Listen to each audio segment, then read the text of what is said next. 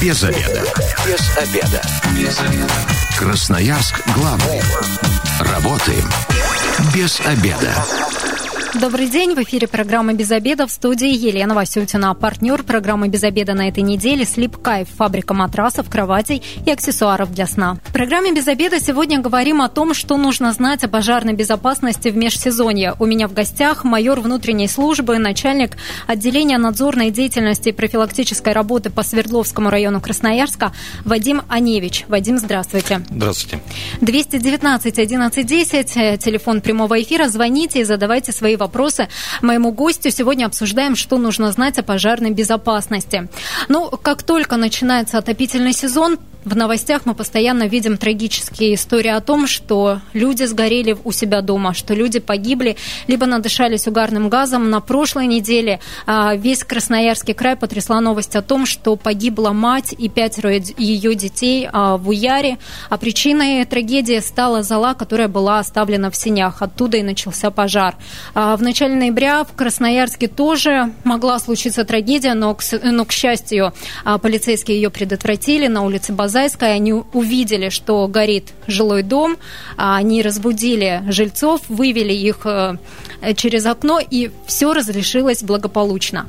Вадим, расскажите, как, какая статистика вообще по пожарам, когда вам приходится наибольшее число пожаров регистрировать?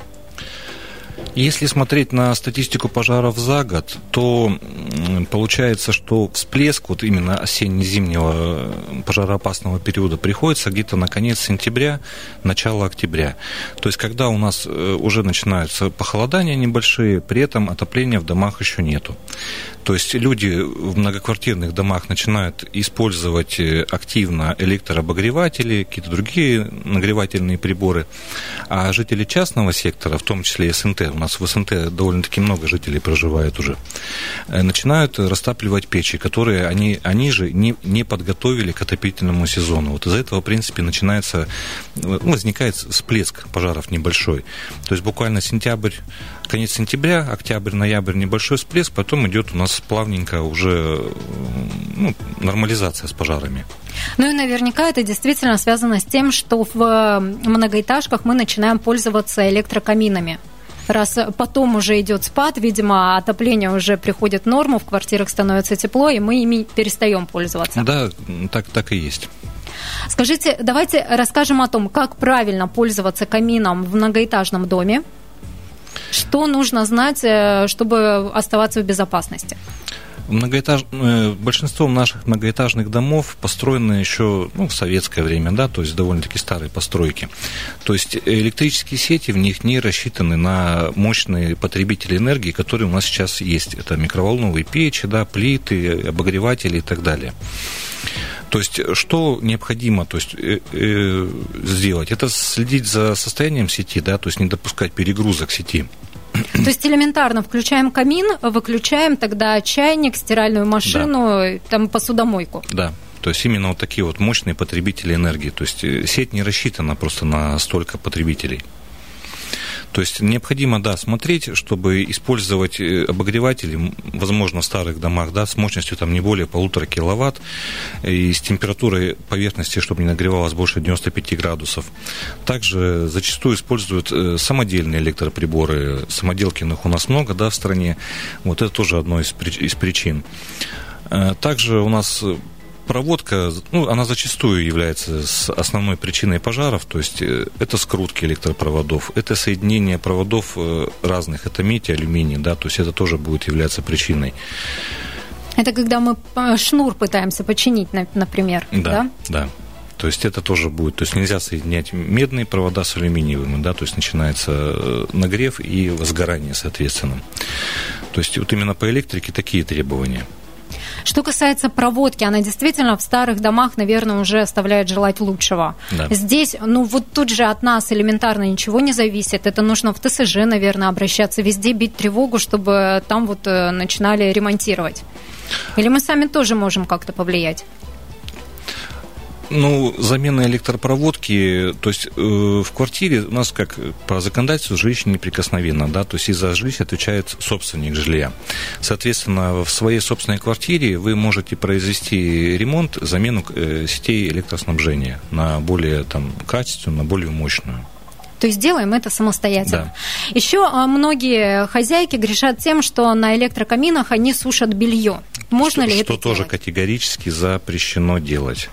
Вот, то есть электрокамины э, также нельзя, допустим, располагать электрокамины рядом со шторами, с какими-то горючими материалами. То есть все, что может загореться. Если мы ставим а, камин на ламинат, на линолеум, это ведь тоже горючие а, материалы? Но они, как правило, же оборудованы у нас какими-то опорными элементами, да, колесиками или чем-то еще защита. То есть, ну, заводского изготовления, про них сейчас говорю.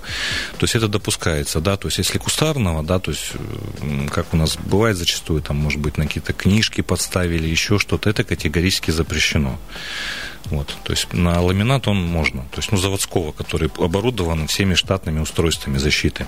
Ну и важно, выбирая камин, если вы в Хрущевке живете, очень мощные камины не покупайте. Не советуем. Если в новостройках, можно помощнее взять, от которого тепла побольше будет. Ну, в новостройках, соответственно, э, сети электроснабжения уже довольно-таки мощные, да, вот, и они будут выдерживать данную нагрузку. То есть можно и помощнее. Вот учитывайте обязательно этот момент. Что касается печей в частном секторе, каким образом нужно готовить их к зиме?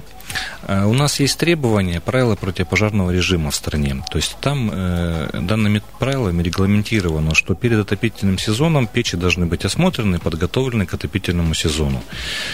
То есть, что это значит? Надо необходимо посмотреть печь, да, то есть э, посмотреть дымоходы, посмотреть э, наличие трещин, прогаров или еще что-то, чтобы целостность печи, да. То есть необходимо посмотреть, э, убедиться, что есть притопочный лист перед печью, если дом, печь находится в доме, да, то есть если рядом находятся деревянные какие-то горючие материалы. Также необходимо убрать от печи э, все какие-то горючие мебель, шторы, там, книги, бумаги, то есть все, что может загореться.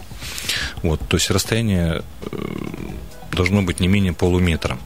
Но бумага на растопку, мне кажется, у всех всегда под рукой лежит, прямо рядом с печкой. Вот, что категорически тоже запрещено, да, то есть на, рядом с печкой, где особенно притопочный лист, у нас э, дверца самой печки, да, и дымохода, там категорически вообще запрещено что-то располагать.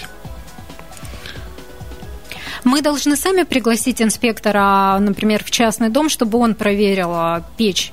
Либо это обязательное требование, и вот если придет к вам такой человек, не удивляйтесь, обязательно пускайте его. Э, инспектора у нас, ну, то есть мы, сотрудники государственного пожарного надзора, не ходим, не проверяем печи. То есть обслуживанием печей, э, то есть обязанность по исправному состоянию печи возлагается на собственника данного помещения. То есть для этого можно вызвать сотруд... человека, да, который ответственен, ну, компетентен э, в печах, разбирается, чтобы он проверил ее и, соответственно, привел ее в порядок перед отопительным сезоном. Ну, то есть печника из какой-то частной фирмы, да. либо какого-то специалиста, да. индивидуального предпринимателя. По вашему опыту, многие ли так ответственно подходят? Мне почему-то кажется, что единицы наверняка. Нет, это, да, единичные случаи, что кто-то... В основном делают сами, у кого есть возможности, да, кто в принципе обладает какими-то минимальными навыками по чистке труб, ну, дымоходов, по осмотру печей, допустим. То есть это несложные требования, да, то есть заделать какие-то щели раствором цементным, посмотреть, почистить дымоход, то есть это самостоятельно может взрослый человек сделать. Мы в начале программы говорили о трагедии в Уяре, вот где причиной стала зола, оставленная в сенях. Как правильно золу утилизировать? Куда мы должны ее выносить? И вот ну, почему она может вспыхнуть? Да, с, трагический случай да, произошел в Уяре, то есть, по сути, ведро золы у нас стало причиной такой жуткой трагедии. Залу ни в коем случае нельзя сразу после топки печи да, утилизировать, выкидывать куда-то в бак, потому что мы видим, что у нас зимой ну, может, э, по новостям видно, что у нас некоторые мусоровозы начинают гореть по пути, то есть люди выкидывают горящую залу в бак. При этом зала должна как минимум сутки отстояться и потухнуть. При этом надо ее еще пролить, чтобы она окончательно потухла. Только потом ее можно э, в контейнер и в бак выкидывать. То есть не раньше, чем через сутки. То есть бывали такие случаи, что люди даже горя... залу после из печки засыпали на крышу дома для утепления. Угу. Соответственно, дома после этого сгорают. Вообще, вам э, как приходит, вот какая статистика у вас такая личная? Где чаще всего происходят пожары? В многоквартирных домах или в частном секторе? Вот у нас в Красноярске, вот в это самое межсезонье. Э, больше всего пожаров, вот именно если брать э, жилой сектор, это все-таки многоквартирные дома. То есть там происходит порядка 70% под всех пожаров в жилье у нас. Ну вот для меня, честно, неожиданно. Я думала, что действительно частный сектор чаще всего горит. Нет, больше всего, то есть частный сектор практически 30%, многоквартирные дома 70%. Да, идет рост, потому что люди, жители города, да, то есть зачастую выбираются, потихоньку перебираются у нас жить за город. И также не забываем, что у нас очень много людей проживает в садовых обществах. То есть там тоже такой всплеск идет уже небольшой пожаров. То есть, но все равно многоквартирные дома у нас дают львиную долю пожаров. И там неисправная проводка, вот э, какие-то короткие замыкания там становятся основной причиной пожаров. Основная причина все-таки это неосторожное обращение с огнем. То есть электропроводка стоит у нас на втором месте, где-то примерно 10% от всех, ну, всех пожаров. То есть первое, 60%, практически даже больше, это неосторожное обращение с огнем. Это и при курении, и какие-то сварочные могут быть работы огневые, да, то есть и там те же фейерверки, там и детская шалость, то есть, ну, много факторов. Но это именно неосторожное обращение с огнем. Вот у вас, наверное, еще один такой опасный период – это Новый год, когда действительно все начнут пользоваться пиротехникой. Да, особенно дома запускают э, с окна могут запускать, допустим, фейерверки, дома пользуются бенгальскими огнями, притом покупая их э, зачастую на улице, на обычных там, ну, как у обычных уличных торговцев, не в специализированных магазинах. И данные изделия, ну, могут послужить пожару, ну, возникновению пожара. 219 11 10, телефон прямого эфира. Сегодня говорим о том, что нужно знать о пожарной безопасности в межсезонье 219 11 10. Мы э, хотим, конечно, себя от э, таких проблем обезопасить, и как один из способов это пожарная сигнализация, которая в новостройках э, автоматически уже стоит у нас в квартирах, то есть застройщик поставил. В хрущевках, например, в более в домах старой постройки можем ли мы установить ее самостоятельно? Да, в новых домах у нас по требованиям уже стоит автоматическая система, автоматическая пожарная сигнализация. Она может быть смонтирована как автономными пожарными извещателями, так и централизованной системой. Вот. При этом в старых домах, да, мы можем поставить, то есть одно из э, действующих, наиболее эффективных средств э, предупреждения гибели людей – это автономные пожарные извещатели. То есть данный извещатель э, в среднем стоит от 300 рублей на рынке. Вот. Данные изделия продаются в специализированных магазинах, установить их может любой пользователь, да, то есть не требуется никаких там каких-то специальных навыков.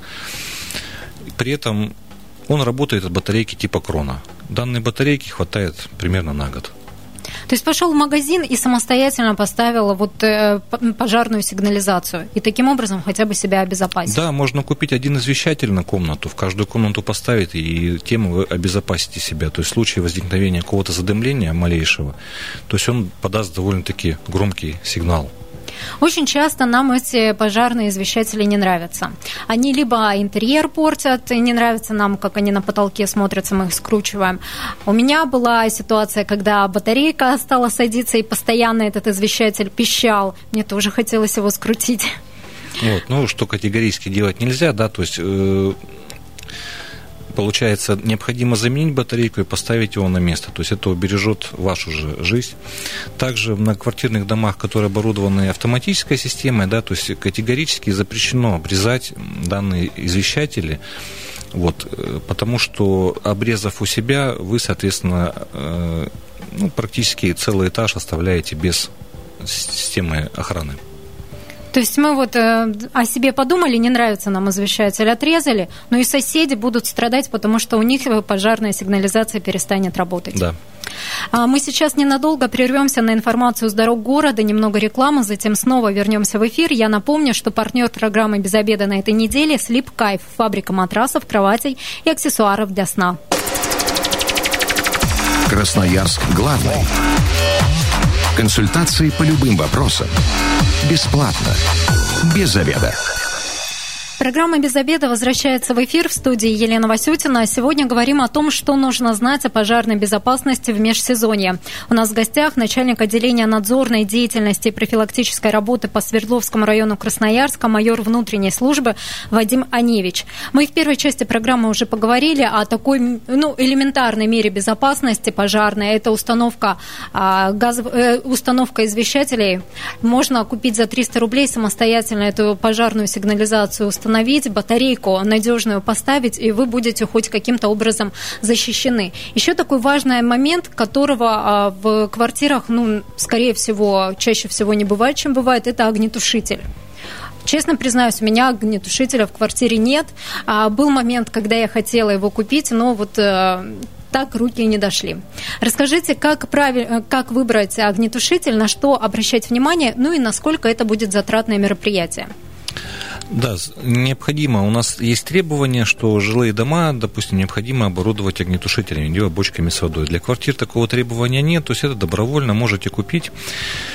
Вот, подразделяют для, жили... для жилья возможно купить три вида огнетушителей. Это углекислотный на основе двуокиси углерода, то есть э, сразу приведу пример по цене средней по городу.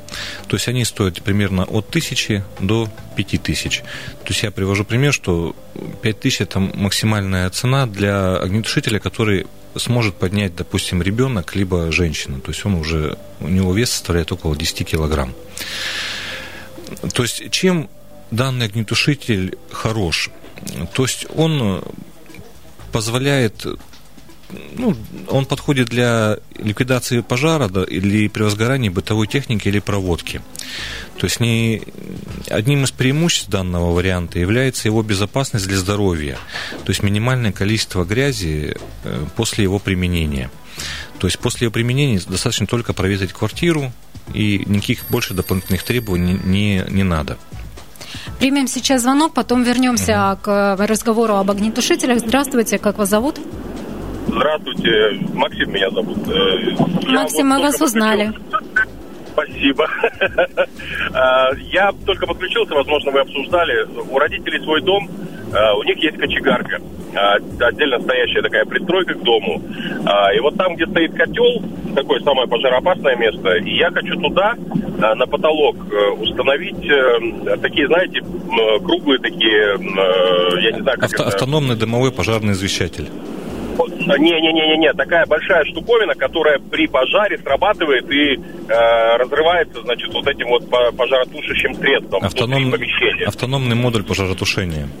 Наверное, да. Расскажите об этом. Работает, не работает, какая площадь нужна и вообще это действенная штука или нет? Угу, спасибо, Максим, за вопрос.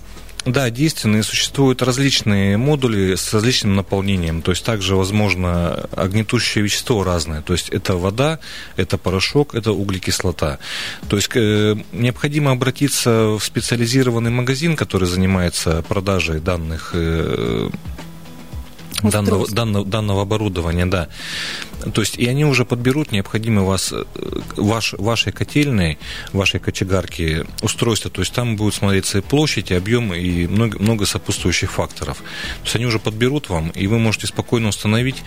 Да, они срабатывают, они помогают на начальном стадии, когда вы не имеете возможности э, потушить самостоятельно, когда вас нет дома, и, не дай бог, произошел какой-то несчастный случай, да, там ЧП, загорание. То есть, они среагируют на э, на дым или на температуру и сработают и затушат все. Ну, действительно крутая штука, мне кажется. Дорого ли это стоит? Э, они бывают разными по модификациям, по мощности. От вида огнетушащего вещества также они различаются. То есть сейчас, э, сейчас затрудняюсь ответить на данный вопрос. Но если есть возможность да, финансовая, то вы наверняка советуете такие устройства использовать. Или не обязательно все-таки? Не обязательно. То есть э, именно в квартирах, да, ставить такие, то есть на потолок вешать данные данное оборудование, потому что он портит маленький интерьер, не будет вписываться. Вот. А для безопасности, допустим, в жилом доме, да, возможно, в котельной, то есть там, где наиболее, наиболее высока вероятность возникновения пожара. Давайте вернемся к огнетушителям. Есть за 5000 рублей самое... Углекислотный. Углекислотный, то есть, да, то есть самый да? дорогой, он самый тяжелый, то есть он потушит э, больше всего. То есть э, углекислотный, что я сказал, плюсы, это не надо проветривать, да, то есть никакого потом загрязнения не будет после него.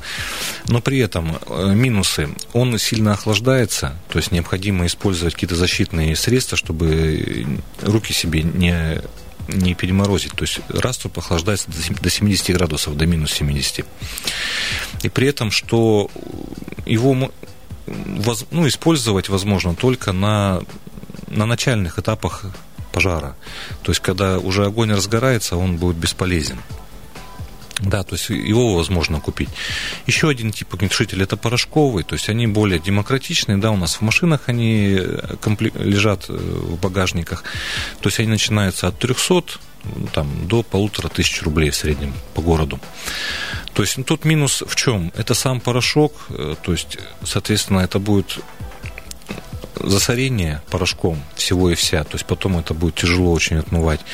Пользоваться им необходимо только в респираторе, то есть для дыхания он тоже очень вреден. Да, порошок применяется в более таких серьезных ситуациях, где углекислотный может и не потушить. Но вот именно что последствия после его применения могут тут надо взвесить все за и против данного огнетушителя. Но огнетушитель будет эффективнее, чем мы просто, например, наберем а, в ведро воду и начнем а, поливать свою квартиру. Ну, естественно, потому что воду вам необходимо будет перед этим, соответственно, обесточить электричество все. Если вы начнете поливать водой какие-то загоревшиеся электроприборы, вас ударит током. То есть очень важно этого не делать. Да. То есть либо обесточить э, автомат, на, чтобы квартира была обесточена. И тогда уже приступать к тушению. В частных домах есть такая, ну, часто встречаются утеплители, например, на крышах. А если вдруг э, начинается пожар, естественно, это все горит. И наверняка в один момент. Вот какие утеплители стоит использовать? Э, вот что, ну вот какие-то, может быть, есть смеси, чтобы обрабатывать их, чтобы не горело? Но утеплители у нас на рынке представлены в довольно-таки в широком ассортименте, да, в том числе существуют и негорючие утеплители, которые на основе каких-то минеральных э, компонентов связующих, там, базальтовые и так далее. То есть они, в принципе, не горят. Вот, если который уже, да, вы приобрели, он лежит, да, который может загореться и поддерживать горение, то ну, обработке они не подвергаются. То, То есть, есть просто следует заменить на новый. Ну, да? по возможности. На новый современный. 219 11 10, телефон прямого эфира. Сегодня говорим о том, что нужно знать о пожарной безопасности. Здравствуйте, как вас зовут? А, здравствуйте, меня Алексей зовут. У меня вот такое вот мнение. По огнетушителю, конечно, все хорошо, но если люди не умеют им пользоваться, они абсолютно бесполезны. К сожалению, у меня в профессиональной деятельности был опыт, когда Люди, имея шесть огнетушителей, не смогли потушить просто потому, что не смогли правильно ими воспользоваться. И, и порошковый, чеку сорвали, один рычаг дернули, на раструбе не нажали, давление вышло, порошок не вышел. С углекислотным точно так же. Один нажал рычаг, перевернул, а в баллоне трубка снизу берет, то есть тоже эффективность была нулевая. По факту нужно, помимо того, что читать инструкцию, нужно хотя бы раз в жизни каким-нибудь огнетушителем попользоваться, чтобы знать, как они работают, какого типа огнетушителя. Иначе это просто бесполезно, тем более в критической ситуации, когда будет паника. Спасибо да. большое, Алексей, за ваше мнение. Ну вот э, как можете прокомментировать? Ну, мне кажется, есть рациональное зерно в этом отзыве. Абсолютно согласен с, данной, с данным мнением. Да, необходимо еще грамотно им научиться пользоваться. То есть, помимо того, что на каждом огнетушителе имеется инструкция по его использованию, то есть э, необходимо, да, хотя бы раз в жизни попробовать лично, как он э, тушит. Поэтому мы э, сотрудники пожарного надзора стараемся в течение года проводить занятия вот, э, в ходе проверочных мероприятий, в ходе посещения образовательных учреждений. То есть на данных мероприятиях мы стараемся использовать ну, старые уже негодные огнетушители, чтобы показать, и чтобы люди сами попробовали, как им правильно пользоваться, чтобы почувствовали, что это такое. У обычных красноярцев, у которых нет возможности побывать на этих занятиях, какой вариант? Покупать два огнетушителя? Ну, возможно, да, купить два, попробовать, как он работает. Главное, научиться им правильно пользоваться, да, то есть э, направить, чтобы в очаг пожара э, огнетушитель струю. Вот. Ну, посмотреть, может, обучающие какие-то видеоматериалы в сети интернет там много чего у нас есть. Вадим, давайте к такой острой теме, теме перейдем. Это наши проезды, куда пожарные часто не могут добраться. Да? Например, вот я вчера только была свидетелем, как у меня сосед таким образом припарковал свой автомобиль, что там вот легковая эта машина с трудом может проехать. А что говорить о машинах спецслужб, там вот э, вообще об этом речи не идет. Какие у вас отзывы по поводу того, как э, красноярцы паркуют свои автомобили во дворах?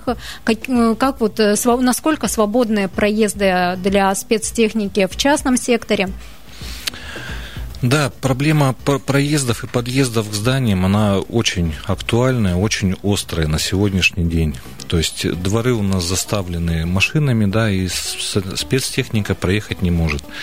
То есть не говоря уже о пожарных, скорая проехать не может, да, то есть газели проехать э, проблематично. Для пожарной машины необходимо еще больше места, чтобы она спокойно проехала. Не говоря уже о автолестницах, которым необходимо примерно 6-7 метров для того, чтобы просто установиться на место. При этом немногие э, жильцы понимают всю важность э, и оставляют свои машины на внутренних дворовых проездах. И ну, вот это именно вот время проезда по дворам, да, вот пробираться, оно забирает такие драгоценные минуты для спасения чужих жизней. Наверняка есть моменты, когда машина ну, просто не смогла проехать. Было такое? Таких случаев очень много, то есть они происходят практически каждый день у нас. То есть даже бывали случаи, что горела квартира в жилом доме, машина не смогла подъехать, то есть тратилось драгоценное время для развертывания подразделений, для прокладывания рукавов до этой квартиры. При этом проезду мешала одна, одна единственная машина, хозяин которой стоял рядом, спокойно курил, сказал, ничего страшного, побегают. Ну, вот так вот, здорово. Принимаем звонок 219 1110, телефон прямого эфира. Говорим о пожарной безопасности. Здравствуйте, как вас зовут? Здравствуйте, Татьяна. Э, вот хотелось бы лектору задать вопрос. Понимаете, старая квартира Хрущеба, 60 почти лет, проводка не заменена. Штробить стены очень, ну, э, и затратно, как для пенсионеров, и не знаю, насколько безопасно проложить, вот как раньше при советской власти поверху, по, поверх стены провод вот этот. Спасибо большое за вопрос. Понятен он вам? Да, понятен. Uh-huh. Прокладка сетей сверху у нас э, допускается, да, главное, чтобы они были не на горючем основании и закрыты в кабель-канал. Вот, ну, я думаю, специалисты, кто занимается энергетикой, электрикой, более подробно, квалифицированно расскажут, как это все лучше сделать.